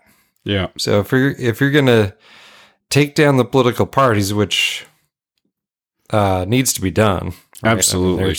they're way past broken broken beyond repair. So Well, and the that's a that's a kind of a big step. I mean, And the stuff that Matt Gaetz is doing in Congress is kind of kind of wild stuff, man. He's he's actually 12-year term limits, no more money, no more uh, stock trading, no more uh, lobbyist money. I mean, it's he's he's whether or not it gets done, you know, I thought there was all 0.0% chance any of that was going to happen and 0% chance that he would oust the speaker too, but I mean, he did oust the speaker. So hey, if we're headed in a direction, I think 80% of Democrats disagree with their party and 60 something uh, percent of uh, Republicans disagree with their party. If we're headed in that direction, I think that Matt Gaetz and those of his ilk who are kind of trying to buck the system are going to get quite a bit of support, you know.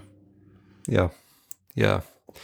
And it, you know, some sort of like, can we just focus on, you know, uh, medical aut- autonomy? Right. You're allowed to make your own choices, so no mandates of anything. And hmm, can we just take just take a four year break from war? You know, just four years. Yeah.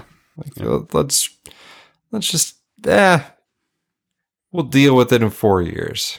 You know, we're, we'll take some names.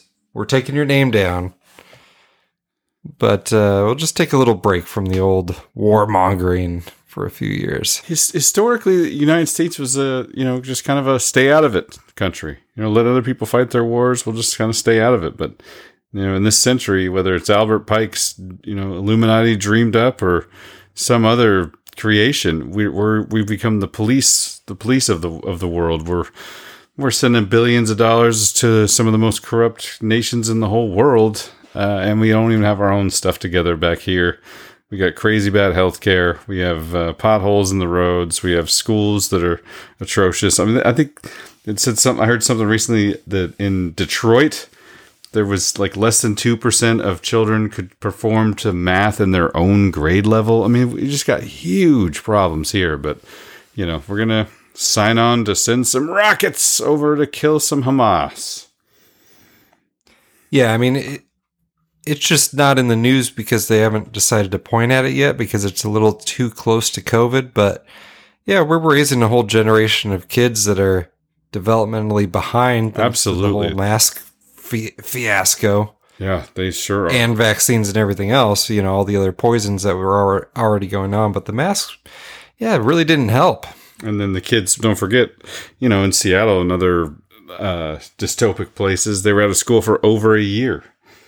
So yeah, and that that remote learning works just as well as remote working. Yeah, kindergarten remote learning on a Chromebook. What could go wrong? what could go wrong? Oh man, I think Rogan. I think I've, I brought this up before, but Joe Rogan came in the room and saw his daughter eating in front of the computer, and uh, she was homeschool or you know she was virtual learning in California and he asked her what she was doing. She said, Well, they like us to eat in front of the computer so that they know that we've had lunch. And I think I think some part of his like psyche broke and he was like the the end result is he now does a show in Austin. So Yeah. he was not thrilled about that. No, no, no. Get away from there. Mm-mm. Don't eat in front of those people. We're gonna get out of here. This is nuts. This is nuts. So Anyway, uh, this is the night before the previous podcast. This is Patrick Bet David with Matt Gaetz on stage. Uh, our good friend Luke Rudkowski, who we've been playing clips on this show from, from since the wee early days of 2011. I mean, Luke was always there.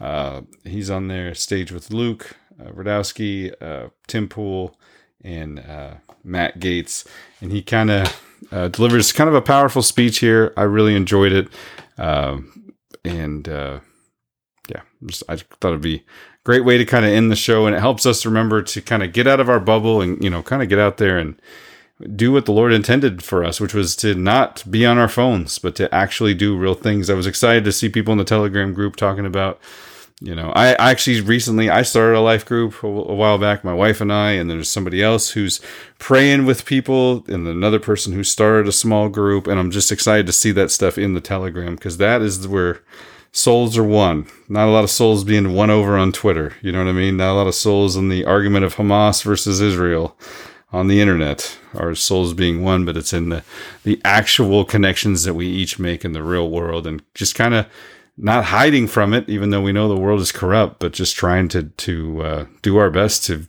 to impact those around us in, in a positive way. I really liked this, uh, this little speech. I'm at a church and my pastor gets up and he says, this is in LA, Pastor Dudley Rutherford. He says, you know, you know, there's this guy in the church, he's not getting baptized every week, he's not getting baptized. And the pastor said, well, God loves you. God loves you. God loves you. This is a moment. If you're dealing with something, you want to walk up, this is the time to do it. It's like nobody was walking. He says, one day, another pastor tells me, says, why don't you start selling hell? He says, what do you mean? He said, just try selling hell. I said, I don't understand. Tell them what happens if they don't give their life to Christ. So the pastor gets up on stage and says, if you don't give your life to Christ, here's what hell's gonna look like. And, uh, you know, it goes into this mess about hell. oh my God, hundreds of people come. I, I want to be a Christian. I want to get baptized, right? So selling hell works. However, selling too much hell also becomes a little bit chaotic. The relationship of a prostitute and his client. This is a weird analogy I'm going to give to you guys. Especially right on the back of the church analogy. We, Well, I little like to whiplash go- there. I like to go both sides. Okay, we, for you to maybe be- we could have stopped at a sandwich shop along the way, just before going right from church to the prostitute. I'm going to give a quick plug to Andrew Schulz. So the relationship between prostitute and a client, right? Each is getting something in exchange. You got money, the other guy's being pleased, right? It's a very honest relationship, okay? However, Andrew says, you know why I don't think they're going to destroy the entire thing? I said, why? He says, dude, they, they, they all want their money. They're driven by their money. Why would they destroy the economy? They want their money. They, they, they're interested in their money. They're going to want their money to be taken care of. These guys at the top. And then you go and watch some of these old videos from Rothschild or you watch the videos from Rockefeller, how they wanted women power. Why? Because they wanted twice the amount of people working in the companies. They're like, good, well, I want women to work and I want men to work. This is exactly how we're going to build a better economy. So that actually, as weird as it sounds, it gets you to say, okay, it is all about money. You just want to get richer and you want to be a billionaire and you want to do this. And quite frankly, if you ask me, a lot of these guys, I think there's three communities that are ruining that are ruining America. And I'll give you my I've talked about this before, but I'll give it to you guys. You know, we have different audiences. To me, one of them is the lazy Republicans and the scared Republicans. Kind of, you know, O'Keefe is uh, talking about that a little bit. You're talking about that a little bit. I where- know some of them. yeah, I know you know. This is your world. These are the guys that have the money. They're worth a hundred million. They're worth a couple hundred million. They live in Palm Beach. Okay. They live in nice parts of the country and they still want to be invited to the liberal parties. They don't want to piss anybody off. They want to be friends with the guy that's their neighbor. Hey, that guy from that movie still invites us to the dinner. Well, you know, my favorite president is Bill Clinton. And and they'll play that card to kind of like keep that relationship in, but they're scared. God forbid people find out we're Republicans, babe. Hey, kids, when you go to school, I remember living in Iran. When we were in Iran, my dad would say, You guys go to school. If they ask you if you're a Christian or a Muslim, you tell them, Ask dad. Okay, because in Iran, if God forbid you told anybody you're a Christian, you could be in trouble. It's a complete different climate. Though when you go to school, never talk about we voted for Trump. Tell them I don't know. We don't talk politics in our house. Make sure you say that, son. Johnny, that's how we talk. So everybody's, you know, scared, lazy Republicans, right? One community destroying America. The second community, I believe, is the do your thing libertarians. You know, libertarians, oh, to each his own. You know, do what you got to do. You know, go out there and do your thing. I don't care what you do. Wait a minute. You said do your thing. Now I want to do my thing with your kids. Whoa, whoa, whoa, whoa, whoa. You kind of crossed the line here with the libertarian bullshit. You got to step away from my kids. Then last but not least is the tolerant Christians. It's okay. Do you know, God, you know, we can't judge, you know. Bullshit. I've been praying for four things since when I was in the army at 18 years old. I, I was an atheist for 25 years of my life, but at 18 years old, I got a chance to meet this pastor because I got a high PT score, so they got me to go away and live at this guy's house for three days, 10 of us. And we would play pool and jump in a lake. The guy gives me a Bible at the end of this event. He says, Son, I think you need this Bible more than me. My parents gave it to me on December 24th of 74. So I, I said, Trust me, you don't want to give it to me. It's a waste of time. He says, Son, I think you need it more than I do. I take it. So that day, I start praying three times a day to a God I don't believe in. Okay, and my prayer, hey God, listen, I don't think you exist. I think you're for weak people, but if you're out there, you listen. If not, I'm gonna talk to myself. Eventually, I started praying for courage, wisdom, tolerance, understanding. I have stopped praying for tolerance. I don't want God to put me in a situation to be tolerant. I'm no longer praying for tolerance. I pray for courage, wisdom, and understanding, not tolerance anymore. I think the tolerant Christians have ruined America. So to go back to it, as a father, we have to sell fear sometimes to our kids for them not to do something stupid like we did when we were kids. But we also have to sell the dream. I don't think we're selling the dream a lot today. We can sit here and talk doomsday all day long. It actually, believe it or not, scares the shit out of some people. To me, the way you fight against this is to actually go make a name for yourself. Within the company you're working at, be a damn player. If you don't read business books, start today. Go buy Elon Musk's books, go buy 20, 30, 40 books, recreate yourself. Go start exercising like him and, you know, work on getting a six pack, change your diet in your relationship, work on being a little bit more clear on who you want to marry, raise kids, be tough on them, challenge them, get involved in the community, learn to communicate better, reason with people, because we need to sell the dream. There needs to be dreams being sold. A message of scaring all the time. People don't want to get married because they're scared of always getting a divorce. Yeah, there is risk in getting married. Yeah, there's risk in having kids. There's risk in starting a business. There's risk in having a mic like this and people watching. You may say something stupid. Oh, what a dumb thing he just made. There is risk in these things we're doing, but I think we need to rise above. I think we need to have courage. I think we need to sell the dream. I think we need to give perspective. And if we do our fight, kind of like you're doing your part as your fight, we have more. We may disagree, but I respect the hell out of your fight tremendously. You're a dogfight. You got one of those fights that we need more people like you, and then we can have discourse together, and you can give me your argument. I can say, dude, I was wrong. That's a good point you're making. Or I may point out something, and you may say, Pat, this is why we're doing this. Cool, I didn't know about it. And then we can have that exchange.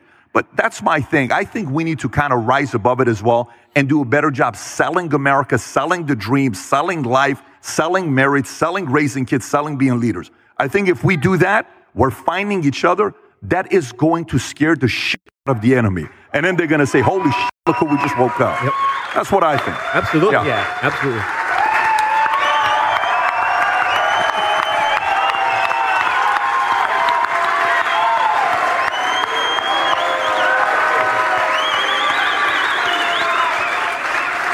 What do we say now? Tim Pool. What do we say now? Uh, anyway, I, I really like that. I like the idea that we gotta we gotta put ourselves out there and try to be somebody in the world, and not that the world is the, the enemy, or the, not that the world is is our measurement of who we are. I mean, we only have one judge, and that is the Lord. But uh, not hiding from it, and just you know standing firm for what we believe, not you know kind of tolerating everything. I think that's uh, it's a good point. Being courageous and just standing up for yeah, just raising kids and having you know having a marriage and not cheating on them and living a life leading by example. Yeah, all good stuff. Yeah, all good stuff indeed.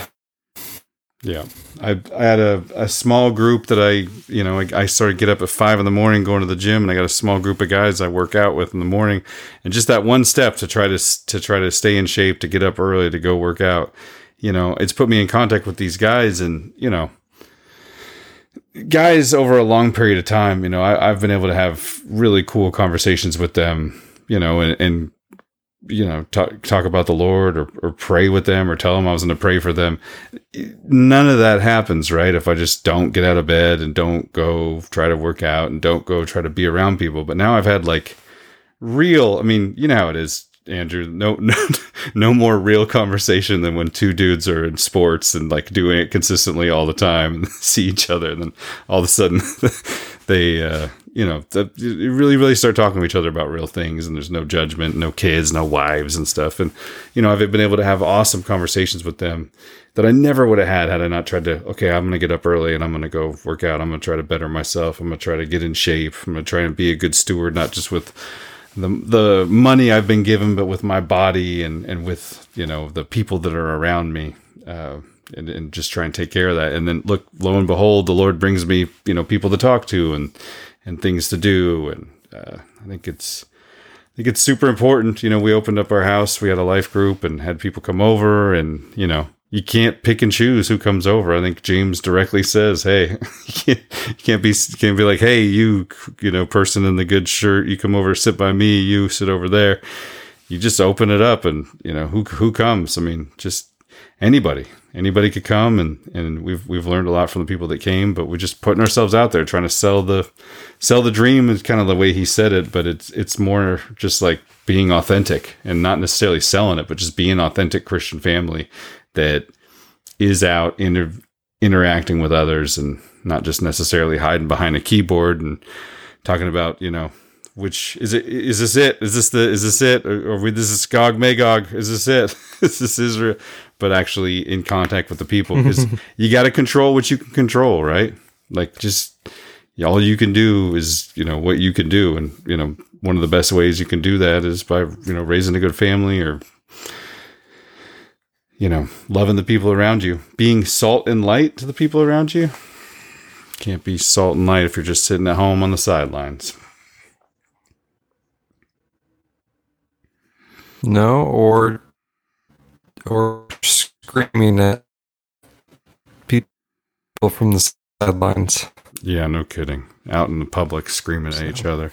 Israel, Hamas. ah!" So,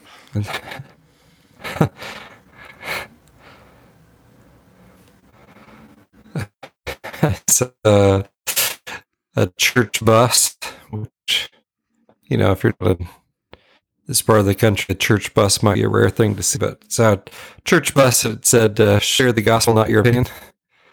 Amen. Yeah. So yeah, Yeah. pro- probably good advice. I agree with that. I was I always like the uh, saying that uh, leading by example is not the best way to lead.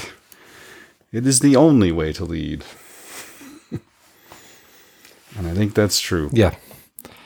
Yeah, that's. Be salt and light to your neighbor And and if you have people around doubts you. about that, look at look at the statistics for you know if if you smoke, your kids are going to smoke. If you drink, your kids are going to drink. All that stuff, and it's not because you told them to. It's because they're doing what you did. You know, they're doing what you you do. Yeah, amen to that. Unfortunately, uh, what he whether whether it's a good example or a bad example, there's people learn by looking at you know their their parents. Hopefully, hopefully their parents, and then other whatever examples are are shown to them. So Well, unfortunately, my son is exactly like me and left his baseball helmet and baseball glove at the game, only picked up an empty backpack and left. So he learned it by watching me, okay? Forgot everything. Forgot everything. The, the two of us together, man, it's uh, it's quite a sight. We have a good time, but we're definitely gonna forget some stuff. anyway, Andrew, in this time of uh, crisis and upheaval, do you got any words of wisdom for us, man?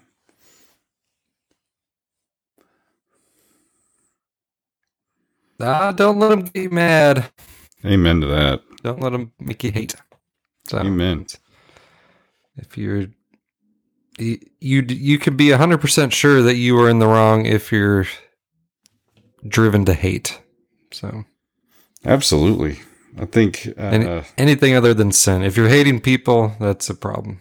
So going on in Israel and Palestine. Absolutely. Absolutely. I didn't. I keep forgetting to tell this, but uh, I'll have to say it for another time. Uh, on on the, one of the next shows, remind me to tell my uh, to tell my Democrat National Convention. I may or may not have internet inside information on uh, the Democrat National Convention coming up and who is going to be the nominee for president. Where's the convention? I'm not sure. But let's see.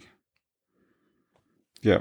Um, let me see. Well, I'll, I'll, just say it right now, super quick, um, because I keep forgetting to, to mention it. But uh, I was in Michigan, and I was having a conversation with a gentleman who claims to be on the inside with some of the political circles there, and two of the biggest lobbyists in Michigan. One of them, one the lobbyist who's one of the biggest in the country. He helped rig Michigan the last time around.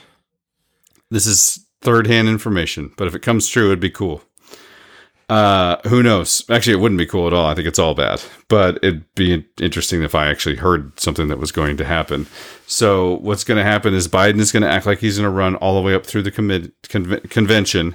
And then at the convention, he's going to bow out for family reasons or health reasons. And they're going to parachute in Gretchen Whitmer. Oh, gross. That's a terrible idea. Yeah. Ah. That's that is what I have heard. That is what it's going to be. So, who knows? That might be what they're telling her. you know.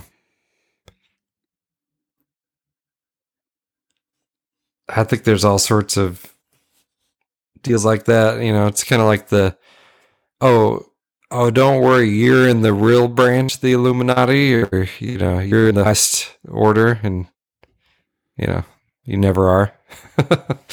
so, oh, Gretchen, we we love you.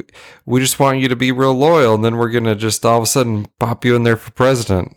Don't you worry about it. We'll see. Okay. Just keep saying you support Joe Biden, and don't worry, he'll step aside for you before you know it. Yeah.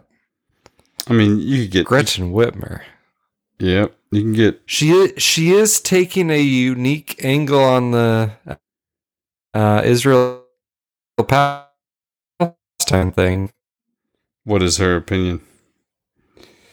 Like uh, calling peace, like uh, all sides need to, you know, ease up and work for peace. Oh, hey, that's a unique is- angle. I love that. Well, it's, it's considered anti-Semitic. so if, To get- if you're not if you're not just saying like level the place, then you're being anti-Semitic. Amen. So that's uh, yeah. So maybe they're they're because this whole thing's not going to go well, you know. So some sometimes they'll have someone who does who's establishment, but plays the other side for a particular agenda Mhm. with the idea of we know the people are going to probably be a bit against this agenda item, so we want to have someone to. Uh, I think DeSantis was that character, right? So, okay, you be the anti-COVID guy. Uh, we could see that the whole thing's because he was pro, he was pro everything until he wasn't. Yeah. And then it's like all of a sudden he starts being the rock star, standing up to the federal government, you know, Florida man. And the idea was, okay, we can we can launch we can use that. But we can use someone and no one will remember that he was a lawyer at Get oh. There you go. Uh, Ty, former guest of the show, he, he made it onto uh, Michelle Tafoya last week. I guess he's moving on up in the in the in the ranks. He he put out a tweet last week that made me think. It said they made me feel blank blank blank. No, no one uh, made you feel anything. You allowed them to make you feel. You are in control. Let go of the noise and focus on what actually matters. And I think those are great words of wisdom, especially considering the burned up babies and crazy, you know, naked, bl- bloody people and stabbings and everything that's getting just crammed down our throats on every social media and news site feed. You know, don't let them make you feel any kind of way. It's a great words of wisdom you got there, Andrew. Don't let them make you feel that. Yep. Don't like don't let them get you to hate. That's right. Amen. Thou shalt not hate. I appreciate everybody listening and the and appreciate the, the support we got and yeah, I did have uh, I've got a smash off screen, so I've Okay. got uh, goal for tomorrow is hopefully get it fixed. We'll see if that works or not. Awesome. Awesome.